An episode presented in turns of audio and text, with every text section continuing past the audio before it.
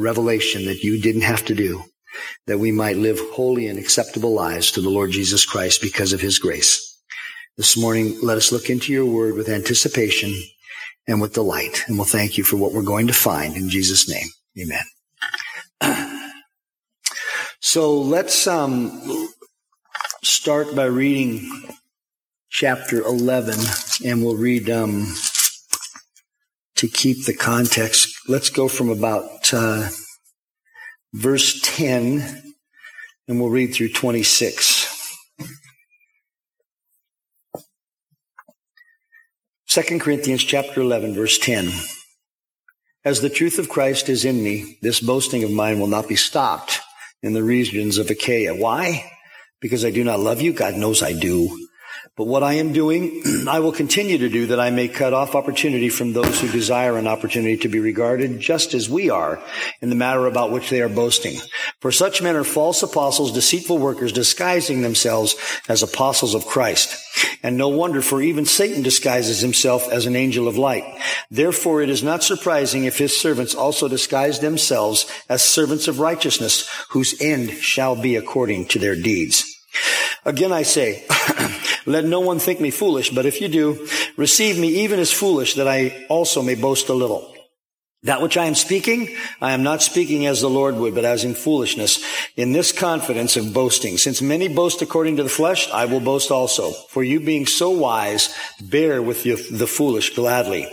For you bear with anyone if he enslaves you if he devours you, if he takes advantage of you, if he exalts himself, if he hits you in the face, to my shame, I must say that we have been weak by comparison, but in whatever respect anyone else is bold, I speak in foolishness. I am just as bold myself. Are they Hebrews? So am I. Are they Israelites? So am I. Are they descendants of Abraham? So am I. Are they servants of Christ? I speak as if insane. I more so, far more, in far more labors, in far more imprisonments, beaten times without number, often in danger of death. Five times I received from the Jews 39 lashes. Three times I was beaten with rods. Once I was stoned. Three times I was shipwrecked. A night and a day I have spent in the deep. I have been on frequent journeys in dangers from rivers, Dangers from robbers, dangers from my countrymen, dangers from the Gentiles, dangers in the city, dangers in the wilderness, dangers on the sea, dangers among false brethren. I have been in labor and hardship through many sleepless nights and in hunger often and thirst, often without food and in cold and exposure. Apart from such external things, there is a daily pressure upon me of concern for all the churches. I read a little farther than that because it made more sense. So we finished up last week, and we didn't finish up, we began the three verses. We began, we were, we're working towards the verses where Paul, um, is no longer using irony or, or, uh, he's no longer not using irony or sarcasm. He gets right to the point and he names these men what they are. He calls them in verse 13. So 13, 14, 15, and 16. He says, for such men are false apostles, deceitful workers, disguising themselves as apostles of Christ. And that has been with us down through history and continues today. There are many who disguise themselves as apostles of Christ. They think they're not wearing a disguise in many cases, in most cases, but they are if they deny the deity of the Lord Jesus Christ, if they add to or subtract from the scripture, especially silly, silly doctrines that just make no sense, well, any doctrines for that matter, they are false apostles and they are denying Christ. We talked about the four, and there are, there, you can make all kinds of lists, but I tried to, to, to boil it down to four Four things that every false teacher will do, false apostles will do. They will deny the identity and the deity of the Lord Jesus Christ. They'll deviate from proper biblical teaching. Some new unheretofore, unbeforeseen teaching that no one else saw in the last 2,000 years. Uh, I'm the only one that saw it. And it's amazing to me that no one has seen that. And, and it's coming to the fore now because God gave me you. That's, that's basically what happens. And so we have Mormonism in the early 1800s. God hid from everyone but a salamander the truth. And I, if any of you have studied Mormon theology, you'll know what I'm talking about. Um, So they'll deny the deity and the identity of the Lord Jesus Christ. Number two, they will generally be motivated by greed, lust, power, and fame, and not necessarily in that order, but they're all tied together. The love of money is the root of evil.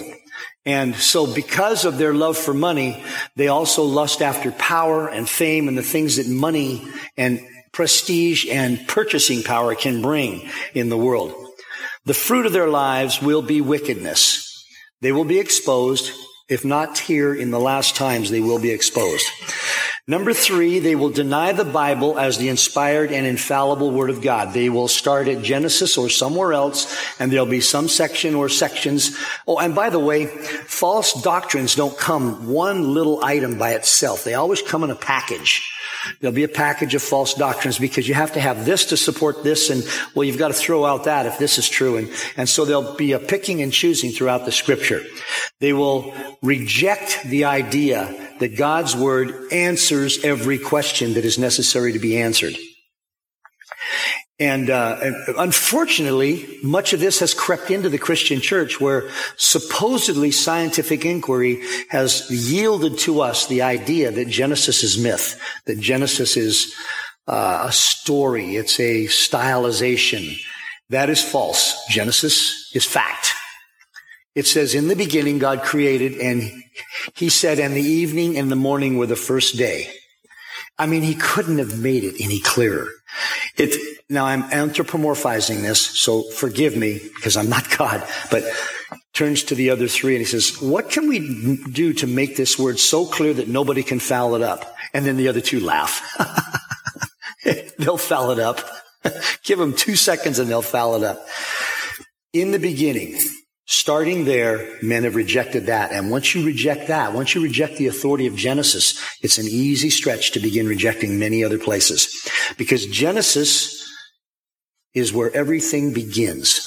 And so we've got to give credence to every part of the Bible. Number four, they will claim their own authority and they'll be, and they will often refuse to be subject to spiritual authorities. They won't be subject to their own body. You do realize that the elders, in many respects, are subject to you.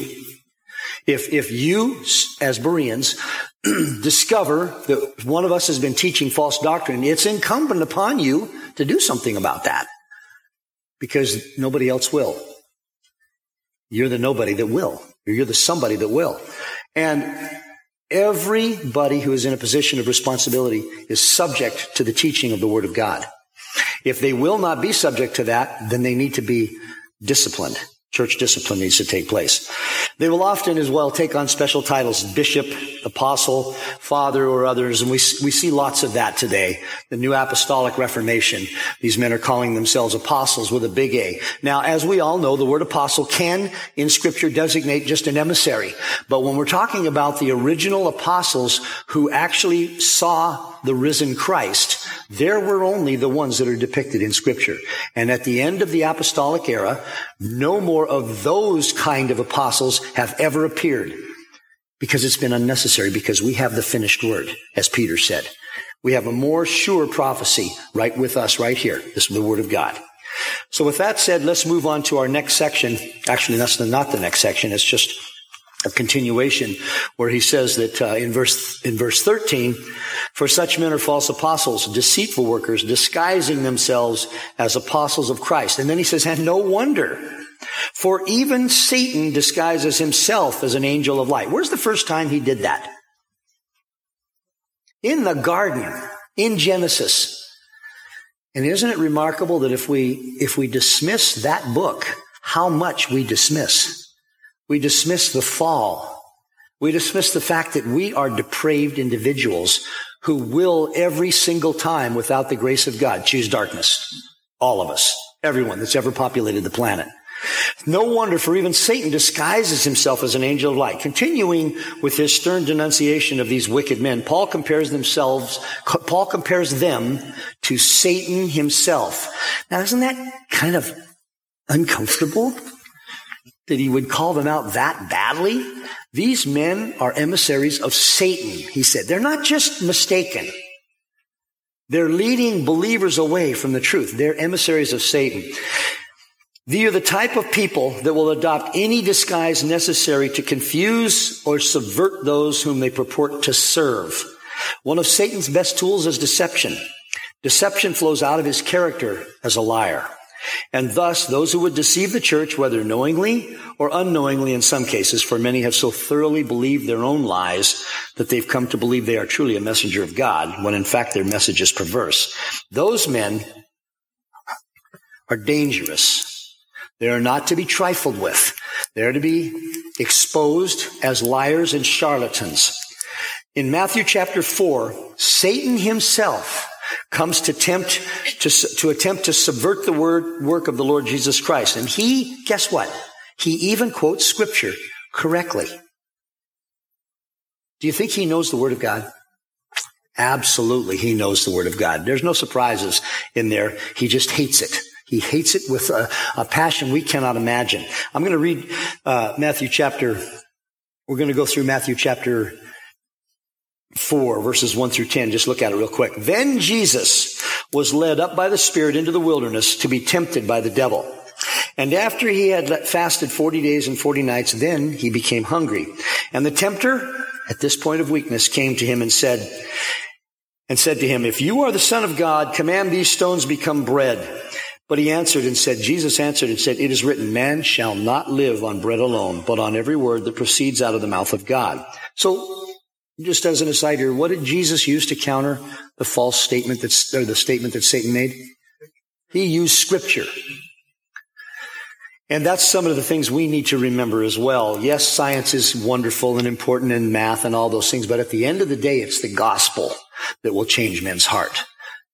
Yes, Mathel. One of the things that people is that very often the false teachers will actually bring in something from scripture. Yes that can be pointed to and see what see what God says, and and then they twist it, but it confuses people because Satan's a great counterfeiter.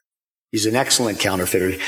People, Nathel mentioned that people will bring in something from scripture and then twist it. Context and proper hermeneutical application is so important because we can, we, you, I remember when Walter Martin one time was demonstrating how easily it was, easy it was to just kind of go through the Bible and come up with your own. And he, he went like this. He flipped and he said, and, and Jesus said, what thou doest, do quickly. And he turned the page and he says, and he went out and hung himself. Yeah, it's an old story. And you can, you can do that. You can flip through scripture and, and just pick and choose and, and make all kinds of interesting doctrines that have absolutely no truth in them. But you can confuse many. And it's unfortunate. The relationships that people develop, often they're afraid that this person wouldn't do that. Every single one of us is subject to the flesh. Every single one of us. Brian. There's an old saying that if you distort the scripture, it'll confess to anything. Yeah, if you distort the scripture, it'll confess to anything. And then another man, I don't know who said it, scripture is like a lion. Unleash it, And it will defend itself too. Yes. So then, then Satan says, then the devil took him to the holy city and had him stand on the pinnacle of the temple and said to him, if you are the son of God, Throw yourself down, for it is written, He will command His angels concerning you, and on their hands they will bear you up so that you will not strike your foot against a stone. So Satan quoted scripture correctly there, but he misused it to try to get Jesus to do something just absolutely unnecessary and stupid. Why would Jesus need to do that to prove who he was? Jesus said to him, on the other hand, it is written, you shall not put the Lord your God to the test. And again, the devil took him to a very high mountain and showed him all the kingdoms of the world and their glory. And here's where a lot of the, a lot of people fall. Most people fall. And he said to him, all these things I will give you if you will fall down and worship me. Then Jesus said to him, go, Satan, for it is written, you shall worship the Lord your God and serve him only. Marvelous response. Marvelous response. And so Satan was dispatched summarily by the word of God. Not, yes, by Jesus himself, but by the word of God. He could not, he could not bring anything to bear on Christ out of scripture. And so he had to leave. For instructional purposes, notice a few things from this passage. Satan waited until Jesus was tired and hungry to come to, and then he suggested something that was not out of the ordinary. Go ahead and get something to eat. You're okay with that. He suggested that Jesus would eat. Now, of course, he insisted that Jesus use his divine power to facilitate the eating, and that was certainly not in keeping with what Jesus had come to do. Notice also that the devil seems to be able to transport Jesus around at will. So he does have great power and we should not be forgetful of this. Next, he correctly identifies Christ as the Son of God, even though in an oblique way. And then he correctly quotes scripture, although misusing it just to prove his own incorrect point. Christ counters with scripture correctly, quoted correctly, and correctly applied. Finally, Satan, um, finally, Satan seeks the worship of the Lord Jesus Christ. Because that is, let's, let's, let's put our cards all on the table. Basically, when people elevate themselves above scripture, they're elevating themselves above Christ. And that is blasphemy. That is blasphemy. Satan is seeking the worship of the Lord Jesus Christ. These are the things that false apostles will do. They are able to correctly read people, and in many cases, and they tailor their deception. They think that they have great power, although that is a delusion that they live under. They will often correctly quote scripture, but it will be misapplied and misused. This is the deception of a false angel of light. They bring light, but it is not the true light. A candle might light your way, but the sun is a far better illuminator. The light these false apostles, apostles brought to Corinth was a false light, and it led many away from the truth, both in and out of the, out of the, um, both believers and unbelievers. So it's not, what I'm saying is, is we as believers who have studied the scripture for, for years, in many cases decades, must always be careful to pay attention to what scripture says, to prayerfully approach it, to, to treat it with respect and to interpret it contextually and hermeneutically correct because we can be led astray. It's happened, all of us, even in small ways. But small deceptions lead to big deviations eventually. They really do. A small wedge can can widen a doorway that that uh, will allow you to that will cause you to walk down a path that you never would have anticipated you'd walk down. And so that's why we need accountability too. Accountability with one another. So it's not surprising. It's it, Paul, and that's why Paul says, and no wonder, for even Satan disguises himself as an angel of light. Any other comments about verse 14 before we move on? Verse 15, therefore, following after these things, it is not surprising if his servants also disguise themselves as servants of righteousness, whose end shall be, will be according to their deeds. And I've kind of already alluded to this, that, that the followers of Satan, the false apostles, disguise themselves as well as servants of righteousness, as angels of light. The word surprising comes from the Greek word from which where we get we get the word mega. You could actually translate this. Well, it's no big thing then if his servants also disguise themselves. If Satan does, it's no big thing that his servants will also do the same thing. In the same way that the, the, great deceiver disguised himself throughout time to pervert the way. They pretend to serve righteousness when in fact they are actually truly serving unrighteousness and serving themselves. And ominously, Paul reminds the Corinthians, and because those false apostles were still among the Corinthians, he reminds them that their end will be in keeping with their wicked deeds. Their names are not written in the book of life, and thus they will suffer the same fate as the great deceiver. And what is that fate? Then I saw Revelation 20 verses 1 through 3. Then I saw an angel coming down from heaven holding the key of the abyss and a great chain in his hand. And he laid hold of the dragon, the serpent of old, who is the devil and Satan and bound him for a thousand years. And he threw him into the abyss and shut it and sealed it over him so that he would not deceive the nations any longer until the thousand years were completed. And after these things, he must be released for a short time. Then in chapter 20 again in verses 11 through 15, then I saw a great white throne and him who sat upon it, from whose presence heaven and earth fled away, and no place was found for them. And I saw the dead, the great and the small, standing before the throne, and the books were open, and another book was open, which is the book of life. And the dead were judged from the things which were written in the books according to their deeds. And the sea gave up the dead which were in it, and death and Hades gave up the dead which were in them, and they were judged, every one of them according to their deeds. Then death and Hades were thrown into the lake of fire. This is the second death, the lake of fire. If any man's, anyone's name was not found written in the book of life, he was thrown into the lake of fire. That's their end. And it's right to remind people of that. There are those who say, we don't want to hear hellfire and brimstone sermons. I would rather hear about the hell and the brimstone than spend eternity in it. Uh, and so, thus it is that uh, we don't want our ears tickled here, I hope. Although Paul was not trying to shock to use shock treatment on the Corinthians, this certainly should have shocked at least some of them. Those who were believers, it must have woken them up. Because as we've mentioned earlier, after, after this period of time, um, in the 50s, the Corinthians are not heard about again until the AD 95. It seems like the church really, really came to its senses and cleaned up its act, if you will. The Lord cleaned up their act. They had in the midst of them, in the midst, men who were teaching perverse things and would end up in the lake of fire. They had men in their congregation teaching things that would send those men and any that believed it to the lake of fire in a Christian church. That happens today. It happens today, especially amongst the prosperity gospel preachers. if all you're after is money, just go get it and leave God alone. Keep, leave him out of it for crying out in the sink. So, they would end up in the lake of fire. Paul was not given to improper hyperbole.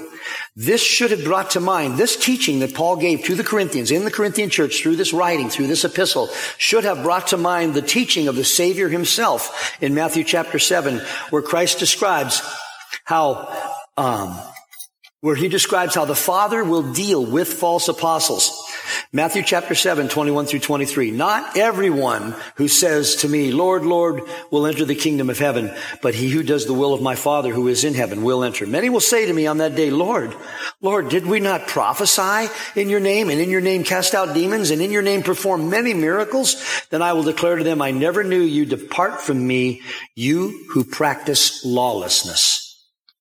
The things that they did that they thought were great because they were done by disguised apostles, false apostles, were actually lawless. They were practicing deeds of lawlessness, not just mistakes. They were unrighteous deeds. They were deeds that earned them, if you will, the lake of fire. And that's, that's kind of the, the thrust that Paul is giving here. He's trying to wake these people up in the Corinthian church that are succumbing to these false teachings. And it's just, it's kind of cool to be on the forefront of some kind of new idea, new for the, the, the, what do you call them? The trailblazers. Nobody's ever thought of this before. Well, you know, it's, it may sound boring, but it's not, but pretty much every doctrine that's ever been properly brought from the scripture has, has, is with us over the last 2,000 years. There's nothing new under the sun. What there is, is us learning how to correctly apply it and obey it in our lives and bring glory to the Lord. That glory that you bring to Him in your life is new glory that no one else ever brought to Him. That's something, and that itself is not of you. That is of Him as well. And that's what we should look for. Not to boast in ourselves, but to boast in the Lord, as Paul said earlier. So then, um, as we finish up this little section here, which, which ends pretty much in verse 16, he, he talks about foolishness again. He says in verse 16, again I say, let no one think me foolish, but if you do, receive me as foolish so that I also may boast a little. Paul, it grinds on him that he has to do this comparison, this placement of comparisons between himself and the false apostles. He shouldn't have to do that. The Corinthians should know better. But they have been perverting the gospel so badly, perverting the truth so badly, that he feels it's incumbent upon him to remind them about who it was that God sent to them and what, what, uh, what kinds of things had to be endured to bring the gospel to the Corinthians, the real gospel. So from verse 22 of this chapter to, to verse 13 of chapter 12. So 11, 20, 22 to 12, uh, to 12, 13. 11, 22 to 1213, Paul will be presenting his apostolic credentials. He will be, I'm open, quote, the little quotes, boasting, if you will. This is something that he was loath to do. He preferred to simply teach the word of God. Boasting was repellent to him. And such, and, and as such, this next section caused him great discomfort. And he talked about it all, er, he talked about it quite a bit earlier about the foolishness that the Corinthians would endure and how they would endure even people that enslaved them. He's going to talk about that as well. Prior to that, though, he one more time, one more time before he goes into this litany of his, his accomplishments, if you will, he reminds the Corinthians of his reluctance to brag. The Corinthian acceptance of the false apostles and their perverse teachings made it necessary for Paul to remind them about his credentials, who he was, and what he did for them. In this verse, he allows the boasting as foolish. He did not want the Corinthians to ascribe to him the same kind of foolishness that the false apostles were displaying. In everything, he tried to distance himself from them as much as possible. Remember, they were claiming equality or even superiority to Paul himself and to Paul's message. Must not be much of a message if he doesn't charge for it. Remember that? Must not be very important if he, if you don't have to pay for it. You gets what you pays for. That's what they were saying.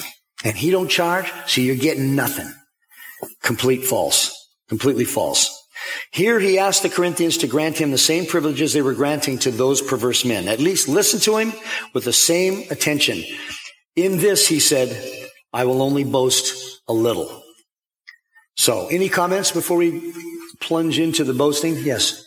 You know, because false prophets, false teachers are so prevalent in biblical days and here again today in uh, 2019. Every New Testament writer has warnings about false. Teachers. Every one of them. Every one. Strong one. Yes. Yeah, there are plenty of warnings in the New Testament about false teachers. Um, and in, in the book of Acts as well, there's plenty of warnings about it in, in, the, in Luke's history, if you will, of the early founding of the church. Um, it's a danger that will always be with us right to the end. There will be those people who, when the Lord comes back and they see it happening, they'll stick their fists in the air, Revelation say, says, and call down the mountains upon them rather than bend the knee. That's who we're dealing with. People who hate God. They hate Him. They don't believe Him and they hate Him. Referring back to verse 1, he says in verse 17, he says, What I am saying, I am not saying as the Lord would, but in foolish, as in foolishness, in this confidence of boasting. So referring back to verse 1, where he asked the Corinthians to bear with him in a little foolishness, Paul continues his defense. He apologizes, he apologizes here for having to resort to what he considers foolish, the foolishness of boasting. He is in effect answering fools according to their folly. This does not mean, this does not mean when he says this, I'm not saying as the Lord would, this does not mean that what he is saying here is not inspired. Paul had the Lord's permission to write what he does, but he owns that this is not the usual way his servants are expected to speak of themselves. How would you like it if I stood up here and told you all about me and how wonderful I am? I hope you would get rid of me so fast my boots would still be here. That's what the Lord doesn't want his servants to spend their time retailing themselves and their adventures. All of us struggle against that. He wants us to exposit and to study his word and himself and to love him. So Paul is, is, is, he's reminding, he keeps reminding them, I'm going to have to engage in some foolishness. So he is in effect, as I said, answering fools according to their folly. So this as well is scripture. One commentator put it this way. We must not conclude from this verse that here we have a part of scripture which is not inspired. Paul had the Lord's permission to write as he does, but he owns that this is not the usual way. His servants are expected to speak of themselves. Had any other course been hopeful of success, this one would have never been taken. The wiseacres at Corinth had fed too long at the table of fools to relish the normal diet of saints. So he is compelled to set before them what they can digest, even though he himself regards it as unpalatable.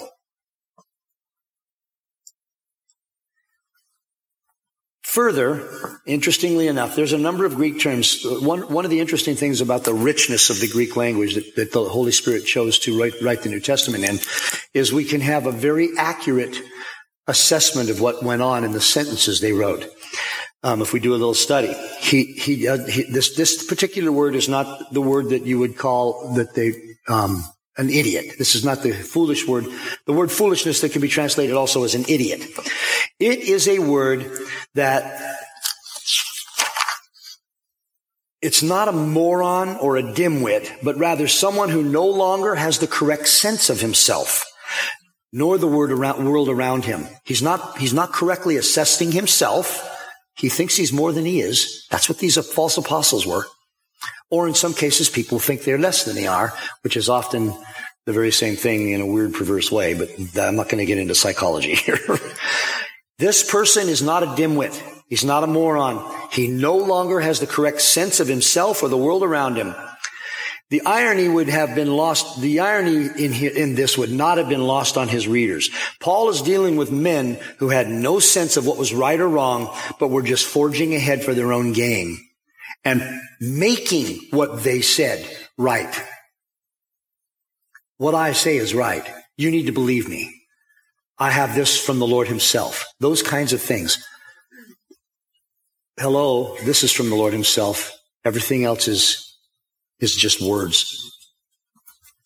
This statement is just as inspired that Paul just made as anything else Paul wrote.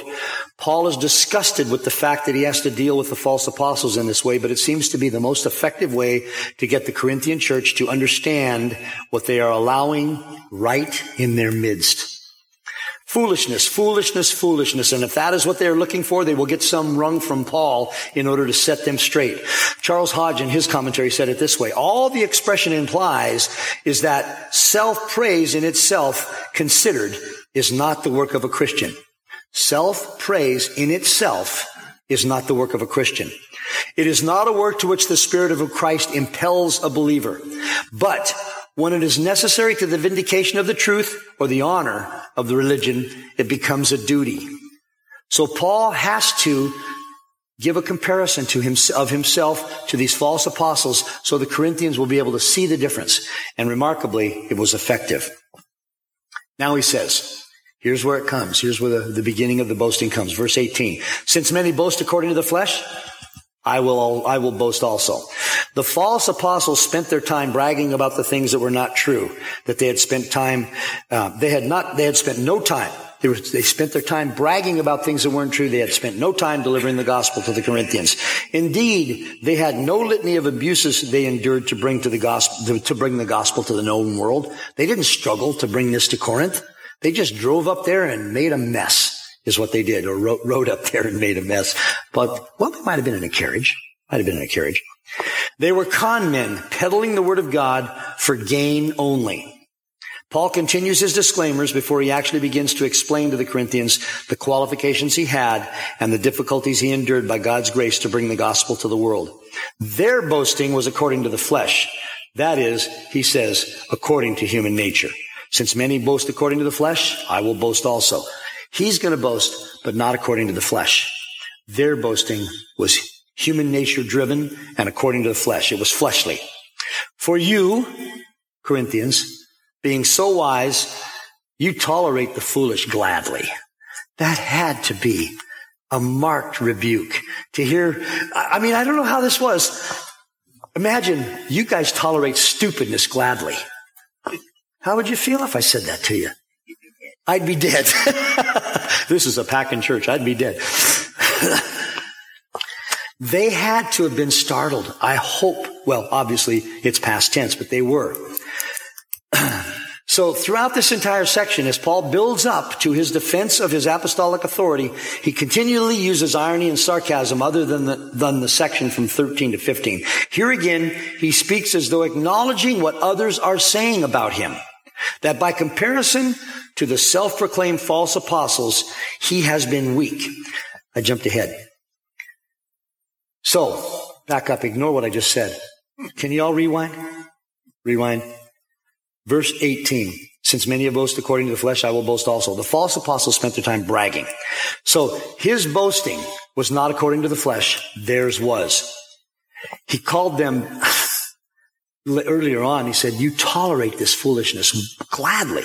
He, the Corinthians had to, had to understand, and he says it here as well. For you, being so wise, tolerate the foolish gladly. So now he has a bit more sarcasm. Or maybe it's not. I'm not so sure it's sarcasm, but a lot of commentators think it is. Did you have something, Brian? Paul already said something to the effect. In verse 3, he says, But I fear lest somehow the servant serpent deceive Eve by his craftiness, so your mind is made corrupt. Then in verse 4, he says, His fear is that you're going to put up with it. And they do put up with it. He's repeating it. And, and in many cases, you, have heard good preaching is tell them what you're going to tell them, tell them, and then tell them what you told them. And that's what Paul's doing here. He tell them what he's going to tell them. He's telling them, and now he's going to tell them what he told them.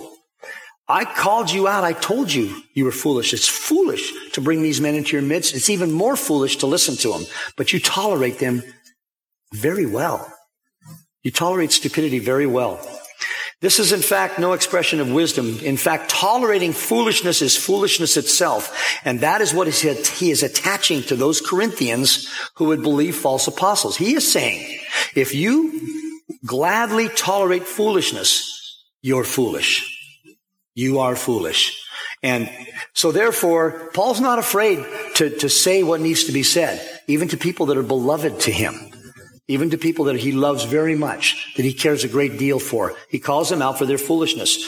Then he says in verse 20, for if you to- for you tolerate, you tolerate it if anyone enslaves you, if anyone inv- devours you, anyone takes advantage of you, anyone exalts himself, and then one of the great evils, anyone hits you in the face, enslaves, devours, takes advantage, exalts over, hits you.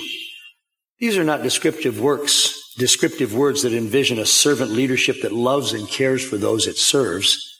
Yes? What do you mean by hit I think he meant just what he said. I think there was some physical things going on. I, I think in many cases, when people get into a position like that, and there begins maybe to be a little bit of subversion under them that they don't like, they'll resort to physical violence. They will resort to physical violence. Uh, there's not, when we get to that, there'll be a number of different commentators that thought different things. Some people thought it, it had to, uh, it was, it was metaphorical. It could have been. I personally think that they were whacking people who were not agreeing with them. So, so these are descriptive of foolish, the foolish and wicked ones that the Corinthians were gladly tolerating. These are the false apostles and their lifestyle exposed. So to enslave in the Greek is to put someone under bondage, under stern bondage. This is reminiscent of the whips in the, in the 18, early 1800s south of the United States. Um, disregarding the fact that there might have been some good slave owners. It's there. This is this calls to mind physical abuse, um, and here it's pretty much metaphorical. But they were in the, the false apostles were enslaving the Corinthians. They were lording it over them, and the Corinthians were gladly tolerating that. So to devour interesting Greek word, which has a financial overtone and it means to plunder someone and to steal from them, taking what is not yours. So, to take advantage is to lay hold of something or someone in order to use it for one's own purposes. And to exalt oneself is to place yourself over others, superior to and more important than others in every respect. That doesn't sound like servant leadership to me. Not at all. To strike someone would have been considered the ultimate insult to the pugilistic Greek. It is uncertain, but it sounds as though some of these false apostles were actually physically intimidating some of the Corinthians. It may be metaphorical, but nevertheless, those in Corinth who submitted to this, to these diabolical teachers, were allowing themselves to be humiliated. There's a humiliation that goes along with this. Yes, Nathal. It seems to me that Paul is speaking so clearly all the way through this chapter and talking with the Corinthians, why would he suddenly do something metaphorical? It seems to me like he's saying exactly what he thinks and exactly what's happening. Yeah. So it's not metaphorical. Yeah, I personally don't believe it is. I think that there was something going on in some cases when people who are, who are in self-imposed, self-assumed authoritative positions are challenged, they can become physical. They get angry. I don't like you, I don't like you challenging my authority. And so I'm going to do whatever I have to do about it. And if words won't put you down, well, then maybe a couple of good swift kicks to the nose will you know and so that's what was i think that's what was going on in some cases and that's and paul says they tolerated it gladly gladly yes Why wouldn't they just leave? i you know there's a there's a dynamic that goes on in in um, churches that are populated by unbelievers and taught by false apostles that we can't really i think fully understand anecdotally or hear because we haven't had it but there's, they want the teachers to be right because they've been believing it, this stuff more and more for a long time. And to stop believing it is telling myself what a fool I've been. To make the change is really difficult. It's kind of like what happens when a friend gets into political office. A good friend gets into political office and he starts doing things that are not constitutional. You, you, you don't want to call, he's your buddy. You, you, his nephew works for you and, and his mother and your mother went to school together and, and I, I can't do anything about this. Just somebody else will do it. And that's kind of what, that's some of what happens. Um, and so that's, I think that's some of the dynamic that was going on in this church. There were people that would just, they let their relationships get in the way of the Word of God. Our relationships should be founded on the Word of God. They should be based on the truth. And that means that in a loving way, we all have the right to bring before our brothers or our sisters in a proper way, in a prayerful, proper way, any deviation they are making from the Word of God. They wouldn't do this. It, some did. Apparently they got rid of them because for 50 years we don't hear anything more. 45 years, we don't hear anything more. And that's just a, that's an assumption that a lot of commentators make. I'm, we don't have anything written in stone that says that, well, the Corinthians finally came around and started worshiping the Lord properly. But we do know that until Clement writes to them in 95, not much went on. So we'll finish up here, but the word that is used, the only other, this particular word for enslave, um, by the way, the first word to enslave in the Greek, the only other place it's used is in Galatians chapter 2, 4, where it refers to the Judaizers' enslavement of the Galatian believers. And you remember what Paul said about them. Devours, this next word, devours, is reminiscent of a lion or a bear killing and eating prey. The Lord Jesus Christ used this term when he described the Pharisees devouring widows' homes, taking from the most helpless, what they, the only thing they had and gleefully using it for your own, for your own ends. That's what these people were like. Paul is, and, and none of this would have been lost on the Corinthian, uh, Corinthian believers, Corinthian church. It's probably a reference to the false apostles' demands for money. He gets what you pays for. You pay for us, we'll do you right. You don't pay for us, we'll move on. Only they didn't move on. Improper toleration generally results in wicked people taking advantage of and exalting themselves over the ones that are following. Finally, the ultimate, the ultimate humiliation is physical threats and force. This is what the Corinthians were gladly tolerating. One can clearly see why Paul was so anxious to get the believers in Corinth out from under these wicked despots. These are men who believed they knew best. Their word was law, and any insubordination would be summarily dealt with. The opposite of proper leadership. The opposite of servant leadership. A person, if, if your leadership won't help you clean the toilets, hopefully he's just too dumb to know how, and you can teach him. But if he won't, that's not the kind of people you want in leadership. These Corinthians were gladly suffering foolish men to teach them. And Paul is bringing that to the fore. And I imagine as this epistle was brought to, second, to Corinthians, to the Corinthian church, that as it was being read or disseminated through the, through the, to the believers there in letter form, many of them were having their eyes open for the first time, maybe. No kidding. What have we, what have we been doing? What we have been, we have been shaming the Lord Jesus Christ. That should be the first thing that comes to mind. And so I'm, I'm, I'm excited that Paul was Not afraid to do this. Not afraid to do this uh, under the inspiration of the Holy Spirit, for sure. So, they're not going to tolerate it anymore, I'm hoping. They're not going to gladly suffer people to enslave them, to devour them, to take advantage of them, to exalt themselves over them, and to hit them. They're going to change. They're going to come back to the straight and narrow, the true word of God, and they're going to begin to serve the Lord Jesus Christ and not these false apostles, because that's who they were serving. They were serving men, not the Lord. And anytime men call you to serve them in a church, in a believing church, it's wrong. It's unrighteous. So any comments or uh, anything else before we close? Yes, I was Jason. going say that it wasn't that many years ago that there was the great brother like Todd Bentley kicking Right. I mean, it's just a perfect example of modern day. Yeah. And, and uh, didn't he kick a baby or a, something? I mean, You get lots of people. and, and people, and, you know, wasn't there someone in that audience that would have gone, Hey, do that again, mister, and I'm going to break your leg? There should have been, or maybe not quite that excited, but nevertheless, they tolerated it.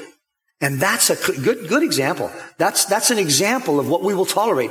I, to my shame, this will take too long. So just suffice it to say that when I was a very young Christian, I played the piano in a slaying in the spirit service. And my eyes were this big. And I think I made 23,000 mistakes in Amazing Grace.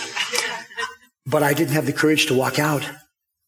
Afterwards, I, I confronted some people, but I didn't have the courage to walk out. There it is. There it is. I was like two years into the Lord. Still in my real excited stage though.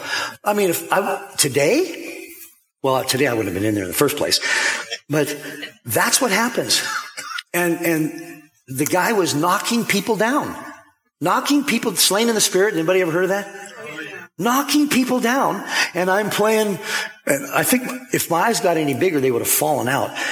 And and I remember the person that invited me looked up at me. They didn't know what was going to happen. They looked up at me and they went and so none of us left though. We didn't leave. Chickens. That's what we were. We were chicken. Really? But and, and really last quickly last as I looked some of the people that are laying there on the floor I'd see them open their eyes look around then close their eyes again you know, that was my first experience and last with that kind of stuff. But all the, all the humor aside, this is what the Corinthians were tolerating. They were tolerating false teaching. And it may have been out of fear, may have been out of, uh, out of being, um, lack of courage, whatever it was. But Paul is calling these men out. He wants to free the Corinthian church that he loves to come back to service to God. And that is what a true teacher of the Word of God will want for everyone that is, is they are responsible for and responsible to, to see them joying in serving the Lord, not serving them. Let's pray. Thank you for listening to the latest podcast from Kootenai Church. If you'd like to learn more about Kootenai Church or to donate to our church ministry, you can do so online by visiting kootenaichurch.org. We hope you enjoyed this podcast and pray you'll join us again next time. Once again, thank you for listening.